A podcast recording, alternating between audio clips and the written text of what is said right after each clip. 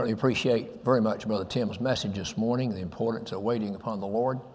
And I think uh, that's a very timely message for this present day in which we're living. I'd like to take you this morning, be the Lord's will, to the 14th chapter of the book of Ezekiel. A couple of Sundays ago, we spoke to you from the first chapter of Ezekiel. We looked at Ezekiel's call, God calling him from being a priest to a prophet. We find that Ezekiel saw visions of God, and those visions were uh, the living creatures and the wheel within the wheel and the throne of God. And to end, we're told all these visions was to bring forth, uh, impact upon the mind and heart of Ezekiel the glory of God.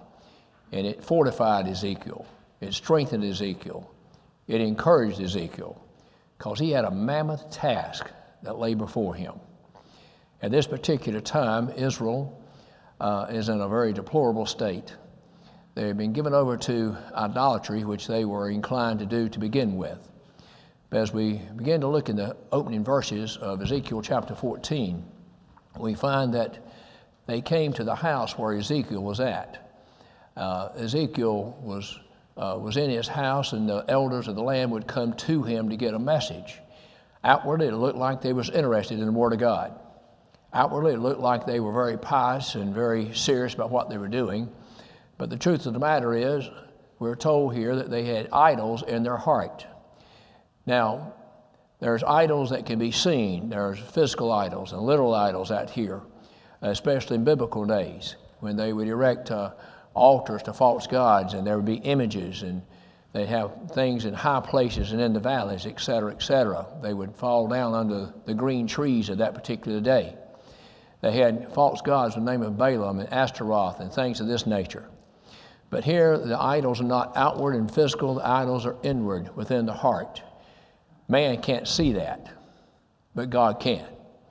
So whether the idol is outward or inward, an idol is not good. The Apostle John ends his writings in 1 John, which has five chapters, and the last thing he says in chapter 5, he says, Little children, keep yourselves from idols. Now, if it were not possible for us to practice idolatry, that certainly wouldn't be there. But it is.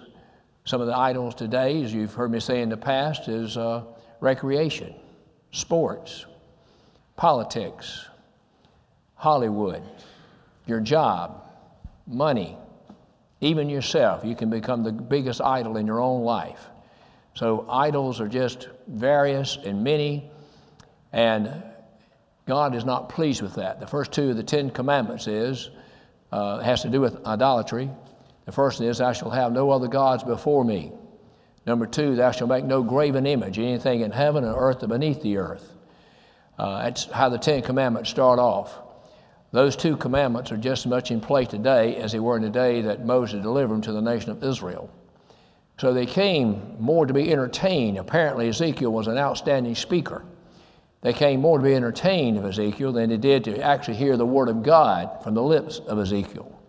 That's how this chapter starts off. They had idols in their hearts, which became an abomination and a stumbling block before them. Three different times we're told that. And the Lord says, I will answer that man myself. I will meet him face to face. I'll make him as a proverb. When we come to the 14th verse of Ezekiel chapter 14, and we find three men brought to our attention. We find Noah, we find Daniel, and we find Job three of the most outstanding men in Israel's history. And Ezekiel here, or the Lord through Ezekiel, is going to tell the Israelites, he says, Though I would send four judgments upon you, those four judgments was famine, uh, the sword, no, beast, and the pestilence. You can read these four judgments in various places in the Bible. Sometimes God would send a pestilence. Sometimes God would send the sword. That is, He would send the enemy to bring them into captivity. Sometimes uh, he would actually uh, uh, bring beast into the picture. You remember in the life of Elisha? Remember there was about 42 children. If you look that word children up, you'll find they were probably in their adolescent stage. They came out and they mocked Elisha, and some she bears came out and destroyed every single one of them. God's able to do that kind of thing. And so we had have a famine. That means the land that brings forth the, you know, uh, crops for our use, that we might have bread to eat. God would just simply hold the rain and there would be no crops. God bring forth a famine. And then God would bring forth the beast sometimes. You know, when God brought Israel into Canaan's land, the Lord told the Israelites he would not destroy those nations all at one time, but little by little. He said, If I destroy these nations all at one time, he says, the land will become desolate, and the beast will increase and become a great danger to you. So the Lord knew that. Uh, you know, the Lord knows how to do things that, to begin with, goes contrary to our way of thinking. When God brought Israel out of Egypt, He did not lead them by the nearest path, the straightest, uh, the, the nearest route. He did not take that route because the Philistines was there. And He says, when they see the Philistines, their hearts become fearful because of war, and they'll want to turn around and go back. So God took them on a detour. God knew what He was doing, you see. And then uh, we have uh, the pestilence. Uh, that was always a very grievous judgment of God. So God had four judgments here the famine, the beast, um, and, the, and the pestilence, and the sword. The sword, again, was when he brought forth the enemy upon them. But he says down about verses 21 22, he says, When I bring these four sword judgments upon Judah and Jerusalem, even if these three men, Noah, Daniel, and Job, were here, he says, they would be delivered because of their righteousness. He says, but I will not deliver the people. You remember in the 14th chapter of Genesis when God reveals unto Abraham he's going to destroy the cities of Sodom and Gomorrah? Remember how Abraham interceded on behalf of that, those cities because he had a nephew, the name of Lot, down there. So he intercedes. And he asked the Lord if he found 20 righteous, would he deliver this, would he spare the city? And the Lord said yes. Here we see a situation where he would even spare the wicked cities of Sodom and Gomorrah if he found 20 righteous people. But you're going to find where Abraham makes about five requests. He starts at 40, works his way all the way down to 10. The Lord said, If I find 10, I'll spare the city. Well, he didn't find 10. But he was merciful. He led Lot and his family out of there before he sent the fire and brimstone down from heaven and totally destroyed those cities and other cities that was in the plain.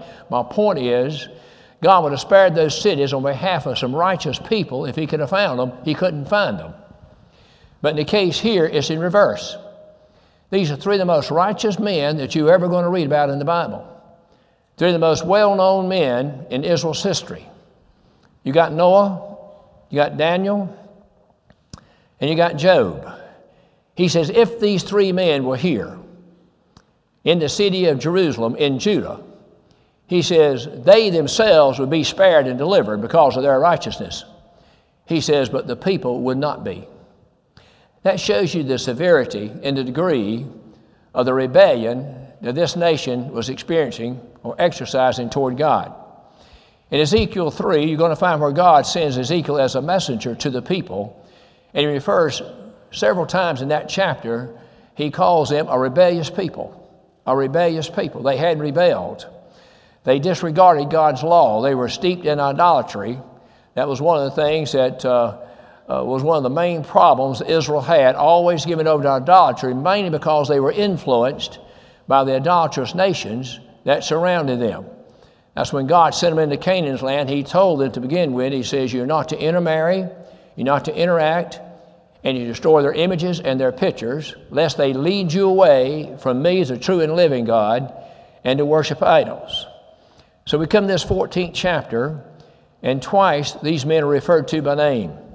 But they're referred to in all four of these judgments.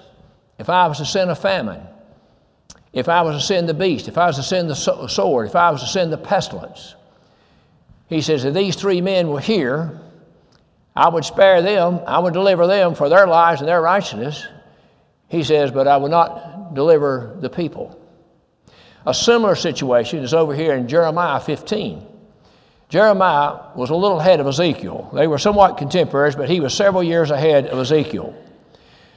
And in Jeremiah 15, 1 and 2, the Lord said, If Moses and Samuel stood before me, he says, I still would not look toward, and my mind would not be toward this people here. A very similar thing.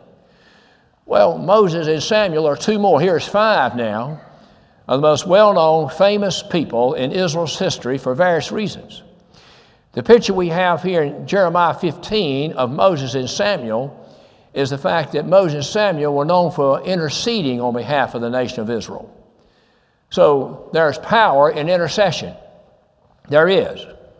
I look in the book of James, chapter 5, and you know it says, The effectual, fervent prayer of a righteous man availeth much. Notice this, singular. The effectual, fervent prayer of a righteous man availeth much. Well, here's two Moses and Samuel. Here's five altogether. When you throw in the three here in Ezekiel chapter 14 Noah, Daniel, and Job. They were known for their intercession, especially Moses and Samuel. I read in the 32nd chapter of the book of Exodus where the Lord is so displeased with Israel, he speaks aloud to Moses, says, I'm going to destroy this nation, and I'll make you a great nation come out of you. Now, some men, this shows a lot about the integrity and character of Moses. Some men would have perhaps liked that and received that, saying, Okay, that's great. He's going to make a great nation out of me. You know what Moses did? He pleaded with God on behalf of Israel. He said, Remember, O Lord God, your covenant, Abraham, Isaac, and Jacob. Remember, O Lord, that you brought them out of the land of Egypt by your power, your great signs, miracles, and wonders. And if you destroy them, the people are going to say, uh, going to speak evil of thee. Well, the Lord hearkened unto Moses and repented of the evil that he was going to do to that nation.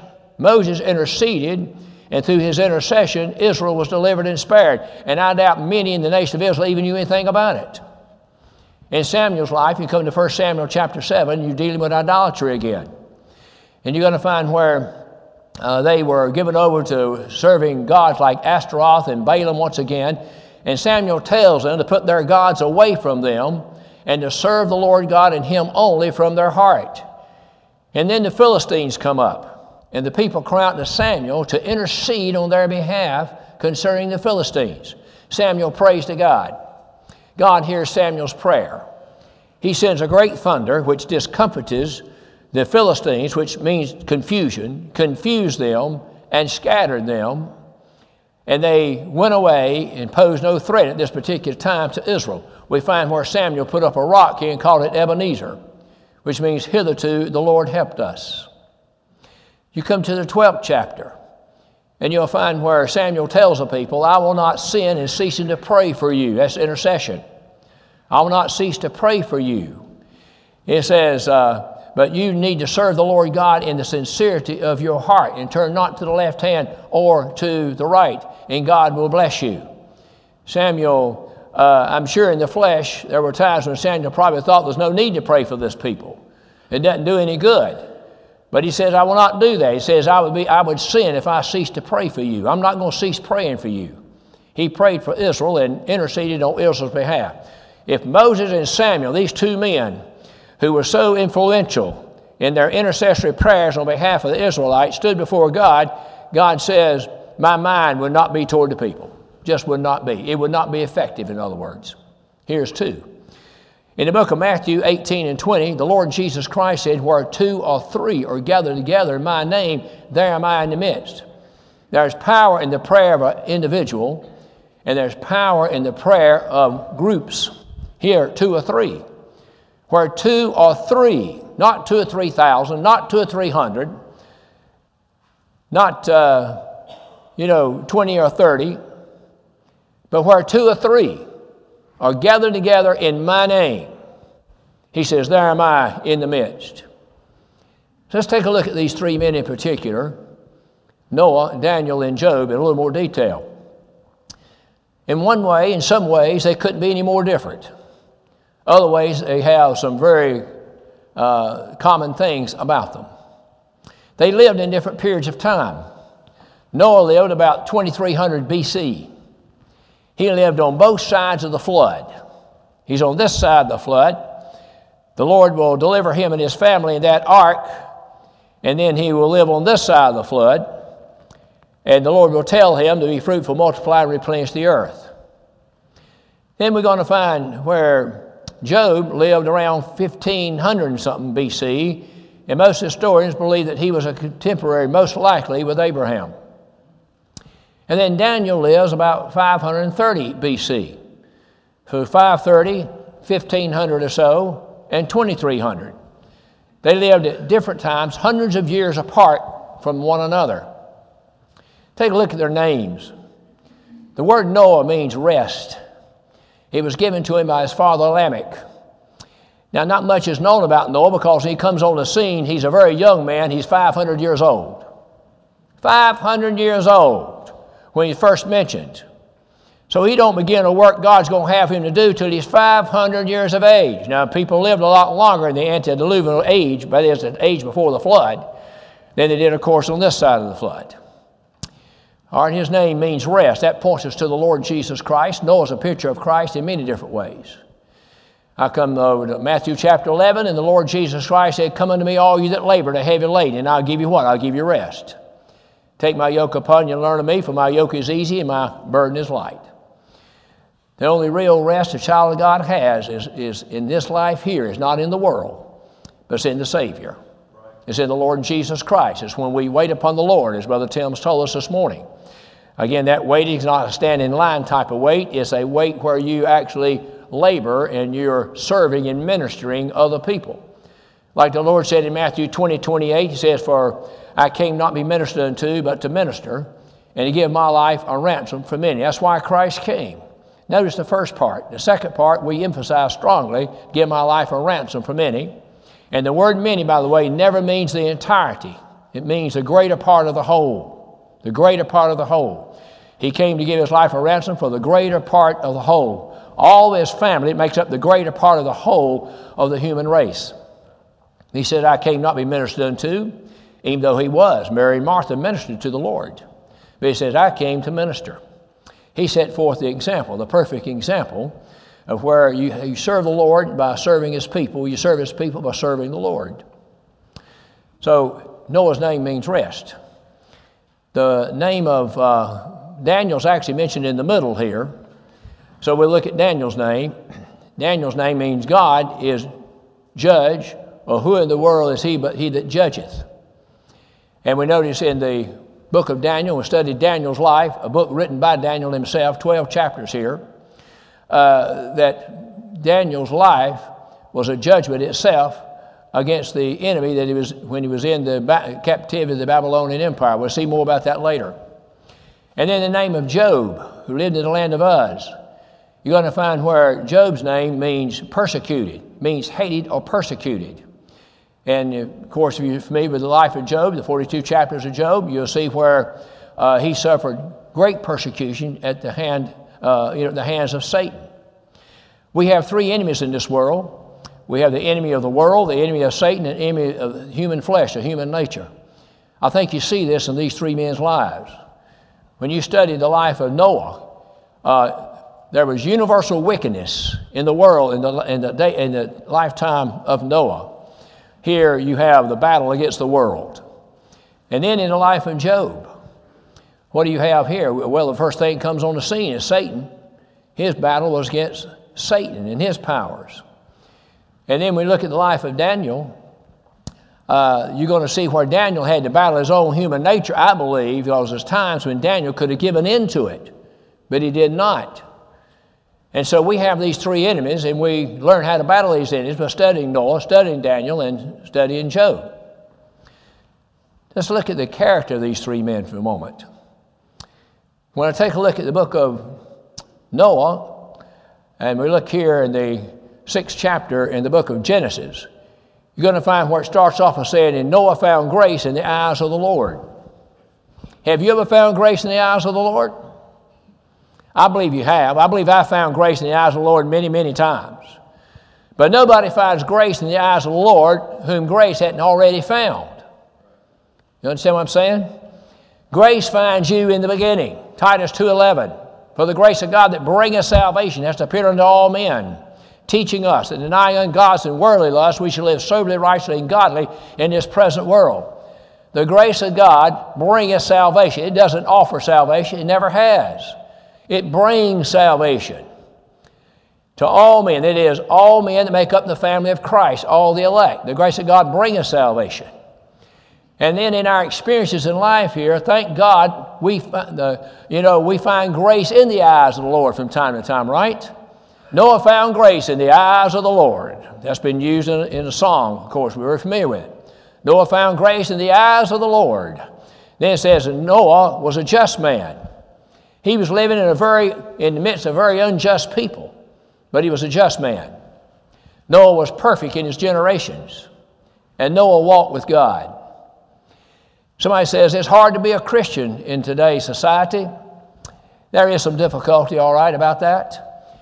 But I'm telling you, today's society probably pales in comparison to the society in Noah's day. Again, there was universal wickedness to the point that God has purposed to destroy this earth by a flood. He'll deliver Noah and his family, and that's it. The rest of mankind's all going to perish in the flood God sent. Okay, so here we see the character of Noah. He walked with God. He was perfect his generation. He was a just man, and he found grace in the eyes of the Lord. Does that remind you of somebody else that walked with the Lord? Mentioned a little earlier? Man by the name of Enoch, perhaps, who lived 365 years. Uh, died a young man by comparison. Most everybody lived in that day eight, nine hundred years, and Enoch uh, died a young man at 365. Well, excuse me, he didn't die. He was taken by God. God took him. And the Bible says he walked with God 365 years. He walked with God. Noah walked with God. Noah had fellowship with God. Noah had companionship, friendship, and fellowship with God. And he found grace in the eyes of the Lord. You start to look at the character of Noah, you can understand why. Take a look at the character of Job. Job's, the book of Job opens up in chapter 1, verse 1 said there was not a greater man in all the land of the east than Job was. That word great can carry with it many different ideas. Uh, but I think we can see why he's considered great when you start studying his character and his life. It said that Noah was a man that was perfect and upright. That means morally straight. That means he had high morals, okay? Uh, he was perfect and upright, and he eschewed evil. The word eschewed means to decline and to reject. Now, there was evil all around Job, but Job rejected it. Job declined it. Job pushed back from it. Shows his character. He eschewed evil. Evil was there. And you'll find uh, uh, Job had enemies in the land in which he lived at that particular time. Remember how the, uh, those uh, calamities started coming upon Job? The very first one had to do with a people called the Sabaeans. The Sabaeans came and they killed Job's servants and took Job's oxen. And then the Babylonians came and they slew Job's servants and took his camels. There were some wicked people who robbed and killed all around Job. Now, you can live the kind of life God would have us live, even when there's a wickedness is all around us. Uh, you know, and certainly we're surrounded by evil and wickedness in the present day in which we live. It comes from us from all directions, from all sides. So we see the character of Noah, we see the character of Job. Take a look at the character of Daniel. These three men are holy men. That's one of the things they have in common. Yes, they lived in different generations, different time periods. Their names mean different things. Noah comes on the scene, he's 500 years old. Daniel comes on the scene probably as a teenager, about 15.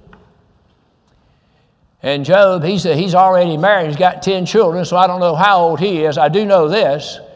As you come to the end of the book of Job, it says he died at 140, excuse me, uh, he lived 140 years after all these things you've been reading about in the 42 chapters. And historians estimate Job's age at least at 200. Anywhere from 200 to 240, most likely 200, to 210 years of age. He died full of years. Job uh, excuse me, but go back to Daniel here as a teenager. Daniel is taken out of Jerusalem and Judah to, up into Babylon. He will never return. He'll live out the balance of his life in Babylon. But while he was in Babylon, he didn't use that as an excuse not to live a kind of life he ought to live. Daniel is a tremendous example for young people. You want a hero, you want an example to pattern your life after outside the Lord Jesus Christ is the greatest, you'll not find any better than Daniel himself under trying circumstances. Daniel's around 15 years old, probably, somewhere around there. And he's in captivity. And the first thing we find out about Daniel, he's extremely talented. He's skilled in science, he's skilled in knowledge. Uh, he's an exceptional person. from that point of view. But he's more exceptional in ways even more important than that. He, along with the, his three companions, the Hebrew children, they're set aside along with others. And the king wants them to have the very best of the kingdom. All they can have the king's meat and the king's wine. But Daniel knows that would violate the dietary laws, the laws that God gave Israel concerning that which was clean and unclean. So Daniel purposed in his heart he would not defile himself with the king's meat and the king's wine. Daniel always give, gave me courage. Uh, when I graduated from college, I was determined right off the bat I would not take a job that required weekend work.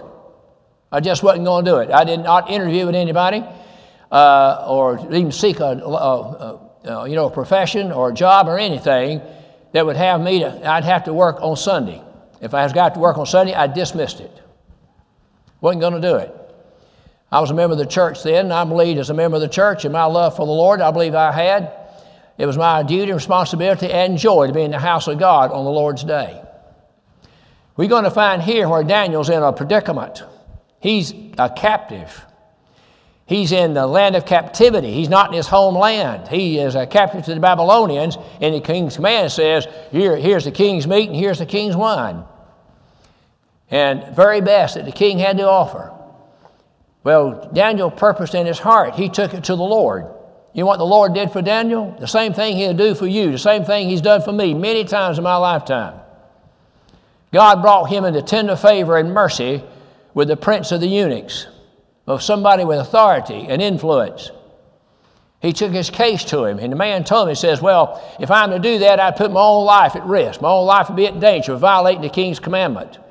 And Daniel says, Well, just give us 10 days. That's all I'm asking you. Just give us 10 days. And let us have water to drink instead of wine. And let us have pulse, which is the seeds of beans and peas, instead of the king's meat. In other words, instead of a T bone steak, just give us seeds of peas and beans. Now, if it wasn't anything else to consider, I'd take the T bone steak, wouldn't you?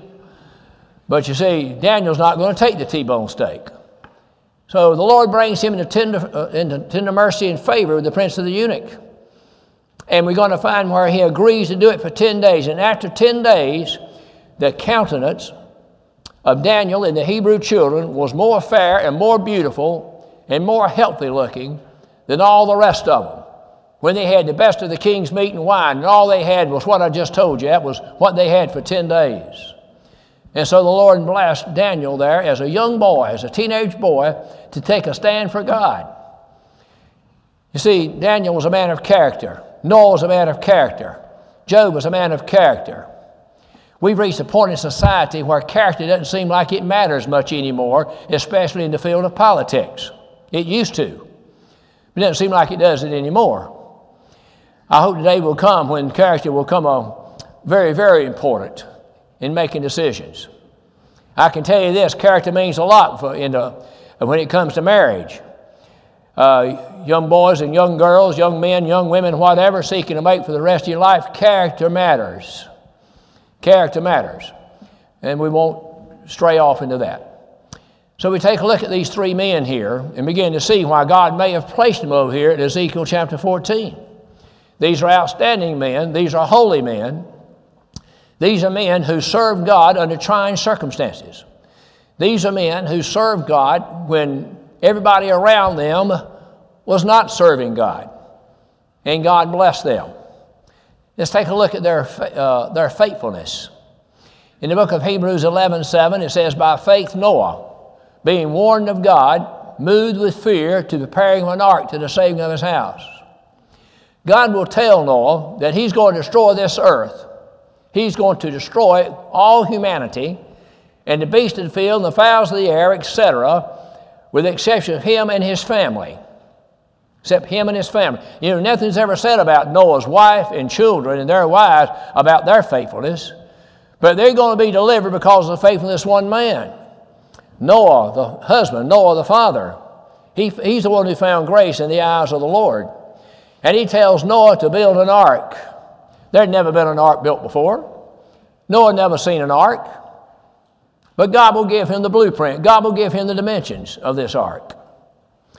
He says, I'm going to send a rain for 40 days and 40 nights. Noah's never seen a raindrop in his life, not one. From the time of creation in Noah's day, the earth was watered with a mist that came up from the earth. Never seen it rain. So, what does the Hebrew writer tell us about? He says, by faith, means he believed the Word of God. By faith, Noah moved with fear, that is, with reverential, reverential respect to what God's Word said. By faith, Noah moved with fear to the preparing of an ark to the saving of his house. The word house there doesn't mean building, it means family, it means people, those of the household. So, this is, we see a, t- a test here of Noah's faith in that regard. What about, um, what about Daniel? Well, all the way through Daniel's life is a picture of his faith as far as that's concerned. We've already looked in chapter 1. Let's take a look in chapter 2 just for a moment.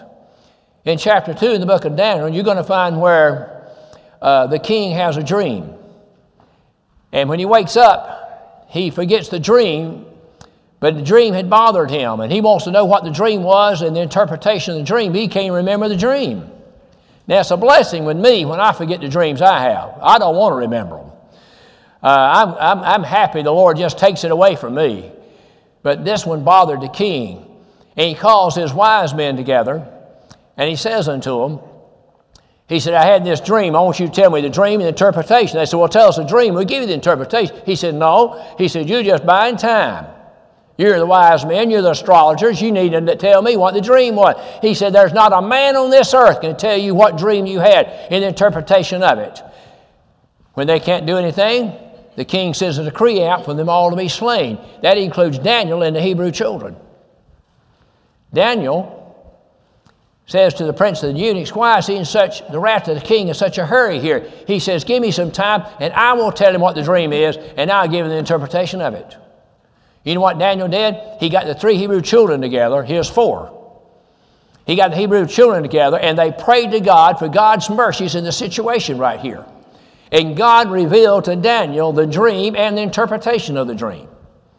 It's an extremely important dream, by the way, in terms of uh, human history in terms of prophecy. You know, in Isaiah 46 9, and I'm going to use this for a text, Lord willing, sometime in the near future, where he says, I am God, and there's none like me, I'm God, and there's none else, declaring the end from the beginning. Here's something God's going to declare that hadn't yet happened, but it does happen, and it will happen. So I don't want to tell you too much about that right now. but he sees this beast, and the head is of fine gold and the breast and the arms is silver, and the belly and the thighs is brass, and the legs of iron, and the feet of the legs are a mixture of iron and clay. If you'll notice, this statue is very top heavy, very top heavy. Gold weighs 10 times more than clay. Silver weighs five times more than clay does. It's top heavy. Anything top heavy is liable to what? To topple over, right? Well, they're going to topple. But that gold head represented King Nebuchadnezzar, the Babylonians. The silver, breast and arms, it represented the Medes and Persians, which would come afterwards. And then the thigh, you know, brass, that's going to represent Alexander the Great and the Grecian Empire. And the legs of iron and the feet, part of iron and part of clay, is going to represent the Roman Empire. And iron is symbol of strength, but clay is a symbol of weakness. So he had that combination in the Roman Empire. But he saw something else. He saw a stone cut out of the mountain without hands. Now, stones that come out of the mountains didn't come out on their own, generally speaking. Men had to go in and cut them out. But here's a stone that's cut out of the mountains without hands, and it's simply giving you a picture. This is not of uh, human works here. This is by the power of God. And it says, This stone shall crush the feet of iron and clay, and everything's going to tumble down. He's talking about, and you go and continue reading that chapter, is talking about the everlasting kingdom of the Lord Jesus Christ that was set up during the lifetime and ministry of our Savior. Something I've been enjoying my, in my lifetime, something you're enjoying today in the church. The church and the kingdom, for most parts, are interchangeable and synonymous. This kingdom is everlasting. It's totally different than the kingdoms that he previously mentions right here. So Daniel gives an interpretation of it. as a result of that, Daniel is elevated. Daniel is spared, the Hebrew children are spared, and even the, the sorcerers and the wise men, they're all spared. They're spared because God gave Daniel the interpretation of the dream. Now, you'll notice uh, in Daniel's uh, life, in Noah, and also in, uh, in Job's life, the wicked around Noah all perished, with the exception of him and his family. The wicked in Job's day, you know, when Job, Job was a righteous man, but you know Job's children were slain? If you read in chapter 1, you'll find where he prayed for his children, yet his children perished. And in Daniel's situation, you're going to find where Daniel, even though he had an elevated position in the government of Babylon, did not have enough influence with the king to spare Judah and Jerusalem. His friends were spared. So we see the character, we see the faithfulness, we see the obedience. When Noah built the ark, we find this expression used several times. It says, And Noah did all that God commanded him. That's a picture of the Lord Jesus Christ. Noah's will, God's will became Noah's will. God's will was him to build this ark. He built it exactly like God showed him. He built it with three stories, a window at the top, a door in the side, all the materials exactly out of gopher wood, just like God said. God's will became Noah's will. That points me to the Lord Jesus Christ. John 6 38 and 39. The Lord said, For I came down from heaven not to do mine own will, but the will of him that sent me, and this is the Father's will. All he hath given me, I shall lose nothing. You see, the Father's will became the Son's will. The Son's will and the Father's will was one and the same. Noah did all that God commanded him, just like Jesus Christ did every single thing that pertained to the will of the Father. The Son of God left nothing out. He crossed all T's and dotted all I's. He did everything that the Father commanded him to do. Everything. But these three men, as righteous they were, as holy as they were, as faithful as they were, as obedient as they were, if they were living in Judah and Jerusalem at that very time we read about in Ezekiel 14, it wouldn't do any good. They'd be spared, but the people would not be spared. The people would not be. The power of intercessory prayer is extremely important and is extremely powerful. But the prayers of men, sometimes, how I want to put this when you compare the prayers of men to the prayers of the Lord Jesus Christ, we're in a different category, aren't we? We're in a different category. Now, these three men could intercede. They're, they're, intercede because of their righteousness, intercede because of their words, as Moses and Samuel can do. Wouldn't do any good. It, God's long suffering come to an end. But God did promise them, in His mercy, that a remnant would be allowed to escape out of Judah and Jerusalem and come to Babylon. And Ezekiel says, he tells Ezekiel, Ye shall be comforted by them and their words. Aren't you glad that God down through history has always had a remnant? A remnant? I believe what other people have said, and I believe it as well. The only reason America is still standing is because there's a remnant of righteous people still on this earth still in this country. You may not know where they're all at. I'm kind of like Elijah. Sometimes I say, Well, where are they at, Lord? You know? But I know the Lord Jesus Christ has his church here in this world. And I believe with all my heart that we are part of that church. I believe we have the identity of that church. And the church, my friends, is the salt of the earth. It's the light of this world. And because of the church here in this world, I'm talking about God's church, the one Jesus Christ established and set up during his earthly life and ministry, is still here. And for the benefit of that church, the Lord is still long suffering toward our nation.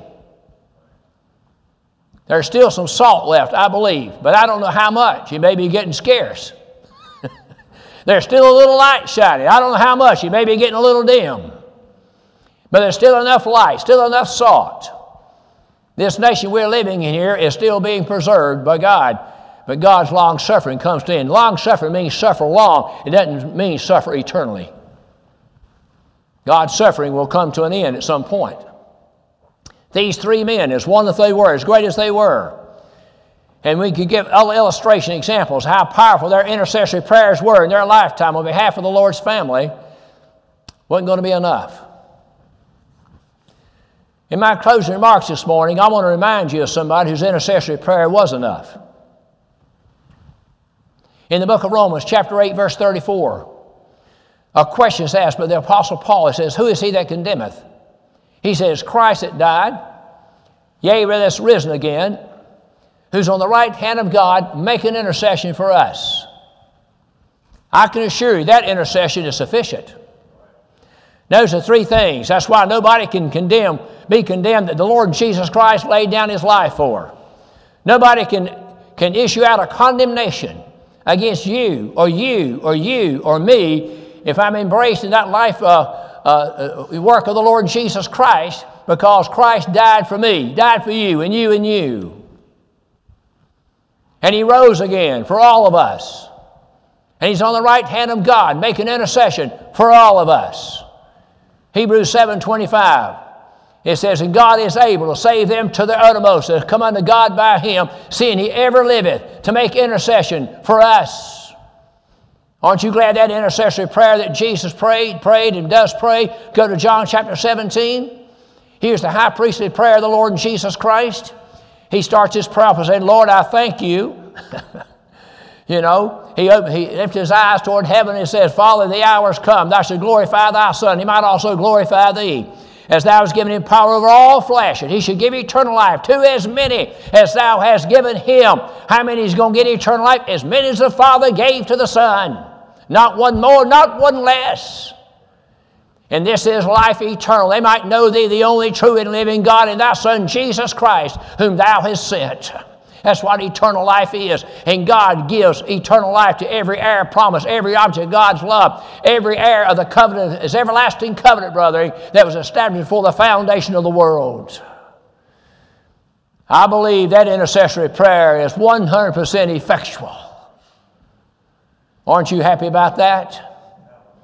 Here is five men that we brought to your attention Moses, Samuel, Noah, Daniel, Job.